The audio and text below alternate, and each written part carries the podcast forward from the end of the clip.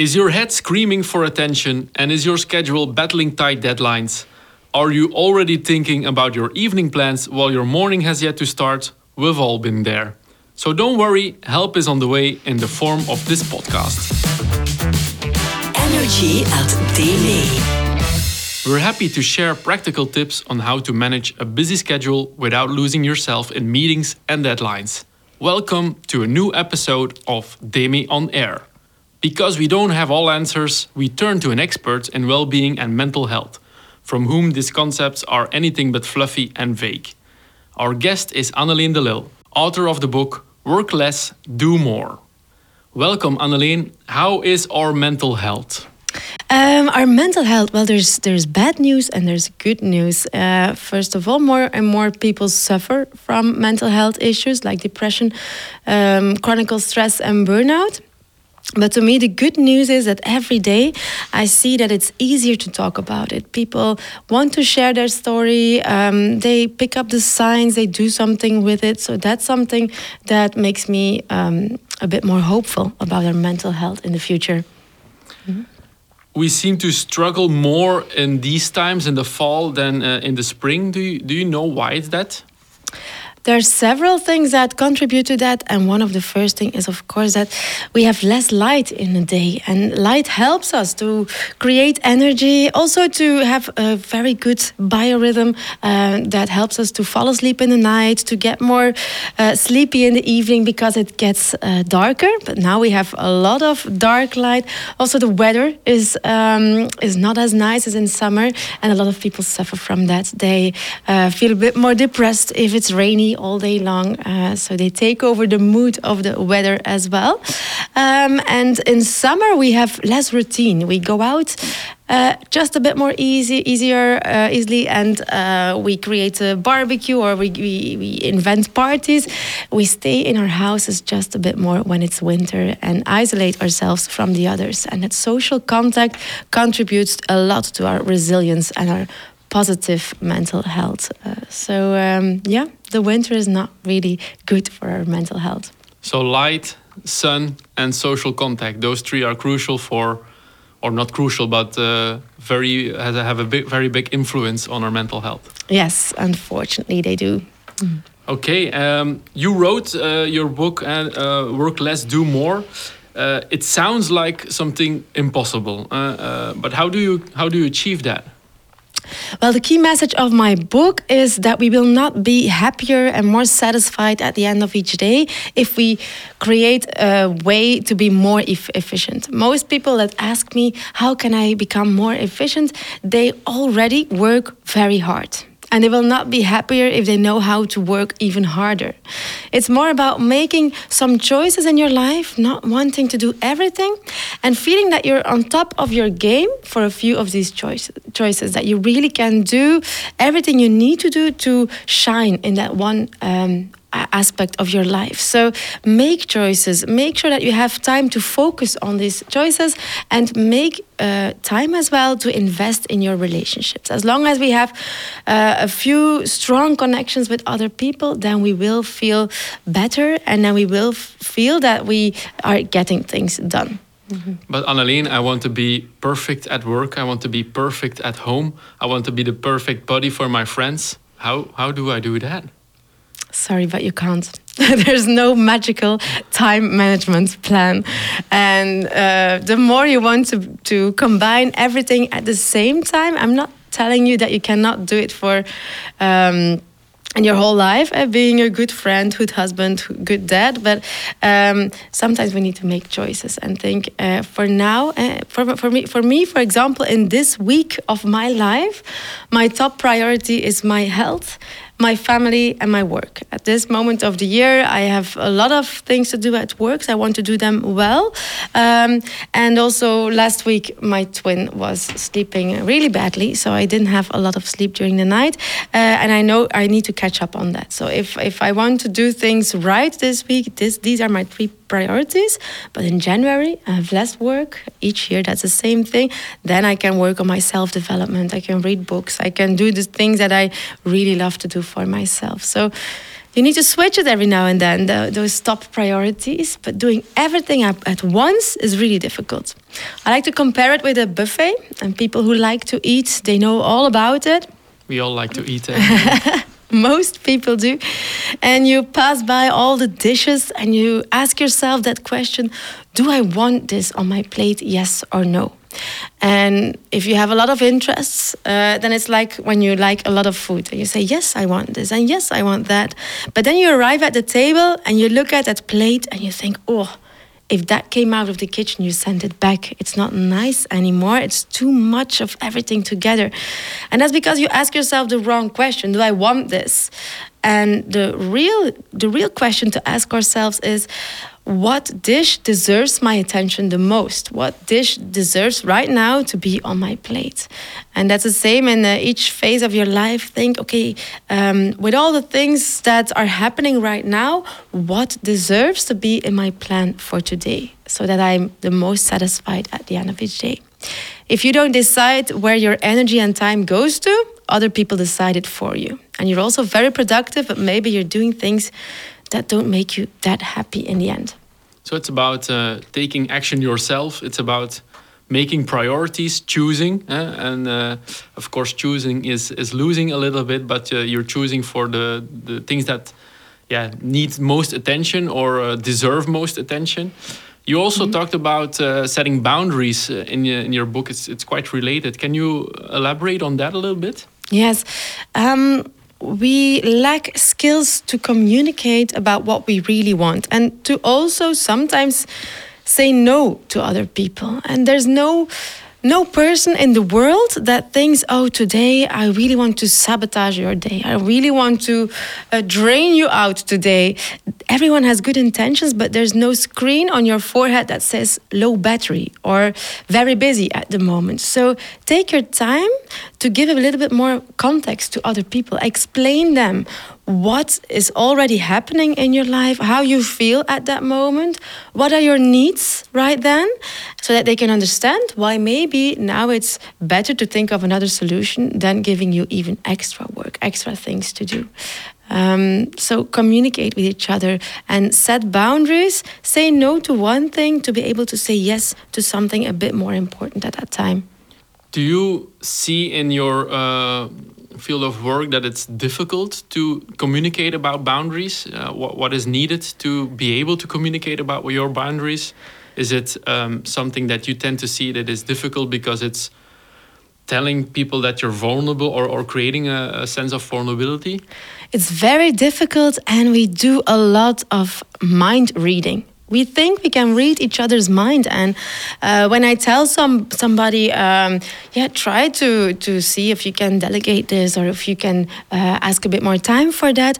No, they expect this from me. Mm-hmm. Also at home, this is expected from me, but we never really check it. We never have a meeting where we go over the priorities and think, is this really necessary? Is this still correct?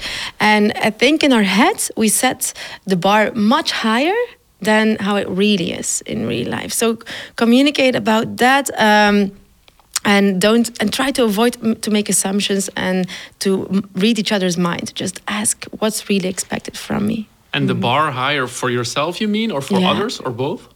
First of all, for ourselves. And we also seen a lot of research that we are very critical to ourselves. That there's a lot of self-criticism. And this has a negative impact on how we cope with mistakes, for example. If you're very harsh on yourself, then you need to recuperate from the emotions that you're evoking. And so you're very disappointed in yourself. First, you need to overcome that emotion before you can even start to learn from your mistakes. So a lot of people tell me, no, it's because I'm so harsh on myself that I am where I am and I can push myself and I can push my boundaries, but I'm not so sure if that's a healthy thing to do. People with more kindness to themselves, self-compassion, they grow much faster in different areas of their lives. So their personal life, social life, work life, they develop much faster because with that kindness, you accept that you're only human and you will make mistakes every now and then. So you accept that, and when you make a mistake, you share it with someone else and you find a solution much, much easier. So that self-criticism is, I think, a work point for everyone. Yeah. And it's something you see a lot. We tend to be very harsh on ourselves and not kind at all. So talking to the mirror and saying that you're doing quite okay is something that we should do more. Yes, or ask yourself, if my best friend would tell me this, would I react in the same way? Mm. If you ask someone if you make a mistake, or if I ask you if you made a mistake, how do you react? Well, I tend to react difficult, because you don't like to admit that you make mistakes. We like to show ourselves as flawless, but of course that's not human.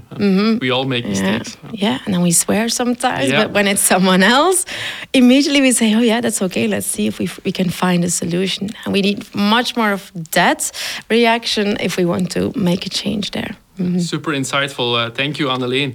Another topic that is very, very hot right now is focus. And we tend to see in an ever-growing digital world that we are distracted by all the tools and all the apps and all the devices we use. Do you have any tips on how we can focus more deeply? Yeah, get to know how your brain works. Happy people who are satisfied at the end of each day, they need at least 1 hour a day where they go into deep focus, where they forget everything around them and they feel like, now I'm really making progress on one thing. Now, getting into that deepest layer of concentration takes time. It takes about 20 minutes to slowly but steady get into that task. And that takes the most effort as well for your brain to get there. Once you are in that flow, it goes easily. You don't need much energy to stay in the flow, and then you become tired after, let's say, an hour and a half, and of course, then you need a break. But we never get into that phase because we get distracted about 150 times a day. 150 times. You need to start again with finding that focus. So again, you need to invest energy to get into the flow, but you don't get there, and then you have to restart again. So I always recommend people somewhere in the morning, if you can, because in the morning our capacity to focus is much higher. So in the morning, try to have at least 1 hour where you not get distracted and where you can get into a difficult and more complex task. That will give you a good feeling, a good vibe, and it helps you to stay productive for the rest of the day. Don't start that day with easy, small tasks like small practical issues. Can you explain why it is so difficult to get in that focus mode? Because for us, it's super productive and it's super good that we get there. But why does our brain makes it so difficult on ourselves? Yeah, your brain is wired on instant gratification. It wants to tick off the boxes very quickly, and it looks for small rewards, and it doesn't never thinks in the long run. But if I invest more time in that big thing that I'm postponing for that long already, I'll feel better. You'll never think about that. So, and all the engineers in Silicon Valley, they know that. They look for those notifications that give you extra dopamine and that happy hormone that also gets released when you eat chocolate or something greasy, for example, or if you laugh. And each time that you get a notification, each time that you check your email and you have a message there for you, you get a little bit of dopamine. So you get rewarded to distract yourself, and that's why we distract ourselves all the time. A lot of people tell me, no, other people distract me, but half of the distractions are distractions that we cause. So we look for, maybe I need to empty my online basket for that shopping that I was doing yesterday evening.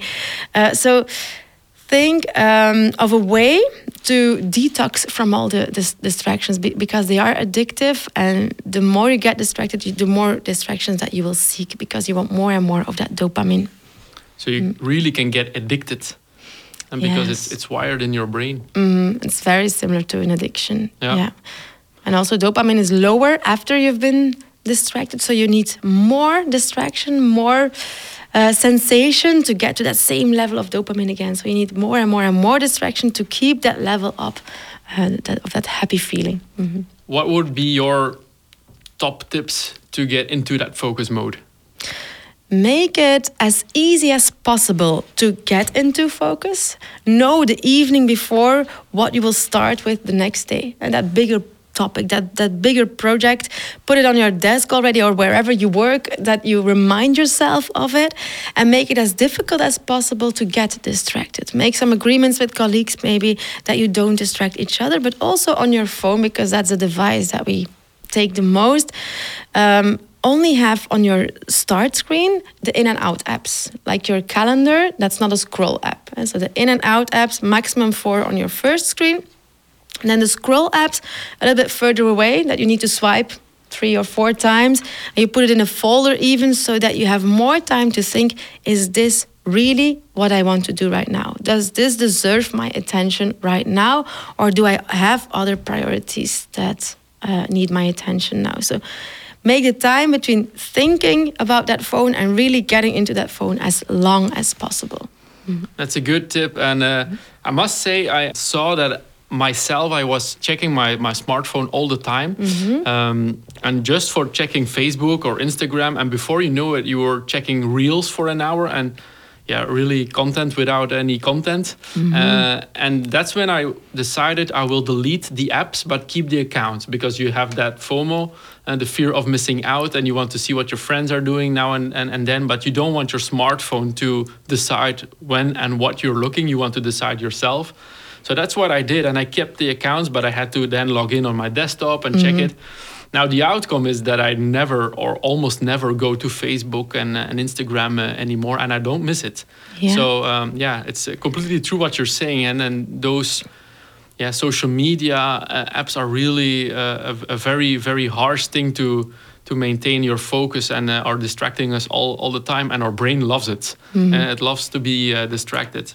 Yeah. You are mentioning also the term focus time in your book. Mm-hmm. Are you referring to the 20 minutes you were talking about to get in that focus, or is it something else? No, plan those moments where you want to get into the focus, an hour and a half, on set times if it's possible. That's the max time we can focus, an hour and a half? A well-trained brain can stay into focus for about 90 minutes. Especially with complex tasks, it takes a while before you're into that, and then up to 90 minutes, and then you'll feel a bit of the brain mist coming in. How do you train it, Anneleen? Is it just by doing a lot? You build it up. As if you say, "Whoa, I'm switch tasking all the time from one thing to the other thing," which is not good for our focus. Let's say that then you say, "Okay, from now on, I start with a simple task for 10 minutes. I only focus on that thing for 10 minutes, and then I build it up 20, 30, 40 minutes until you get up to an hour and a half." Yeah. And in the morning, for most people, it will be easier to find that focus. So block that time, make some agreements that you're not distracted right there, and enjoy the focus. Great tips, and I think this will be very, very valuable for our DEME community listening today as well. Mm-hmm. I know what I'm doing wrong, but I can't seem to reverse my unhealthy habits that are harmful for my health. Sounds familiar. What is your concrete plan of action to turn those good resolutions into real actions? Yeah. I've always been fascinated with all the people that I'm coaching that they know what they want to change. A person who wants to lose weight tells me, "I'm a chocoholic, I just eat too much chocolate." And a person who wants to focus more says, "I'm on my phone all the time." And it's true, we know what behavior we want to change, but a habit is more than just behavior that you want to change. Everything we do starts in our mind. It starts with you see a trigger, and then you think something, and that thought that gives you a feeling, or that can give you motivation to then do something. But I'll make it a bit more concrete. Maybe you should take a break. You get a bit distracted, and you tell yourself, "Oh, maybe someone needs me." That's a thought. So then you check your phone. I want to be a good colleague, or maybe in your email. And if you go to your email all the time, you think, "Oh, maybe they need me there," and then you feel that urgency, so you go into that email. Look at the behavior that you want to change. What is your thought that triggers that behavior? And try not to change only the behavior, but also that thought. A good colleague isn't always in her mailbox. A good colleague makes sure that she can finish the tasks on time. So if I tell myself, no, if there's something urgent, I will know it. They will find me. So now they benefit more from focusing on something that stimulates me to stay away from that email box and to focus more on that task. Or to tell myself, first I'll take a break, I'll go outside a little bit, and then it will be easier to focus again. So don't focus just on your behavior. You've been doing that for a while. Look for what thoughts are underneath that behavior. What is guiding me all day long? So you look for other energizers that are healthy and you replace them. Yeah, you replace that behavior. I need to do something else that also fulfills that need for a break. And I'll tell myself something else. A walk will be much more beneficial for my focus than a chocolate, because I'll get my energy dip then and it will not help me to focus afterwards. Yeah. Mm-hmm. And you sometimes also hear about the negative spiral, where you feel guilty because you didn't manage to change it into a good resolution, and then you feel even worse, and because you feel worse, you eat chocolate again in that case, and, mm-hmm. and it gets worse and worse and worse. So it's not easy to change behavior. Do you have any idea on how long it takes to switch something unhealthy to healthy?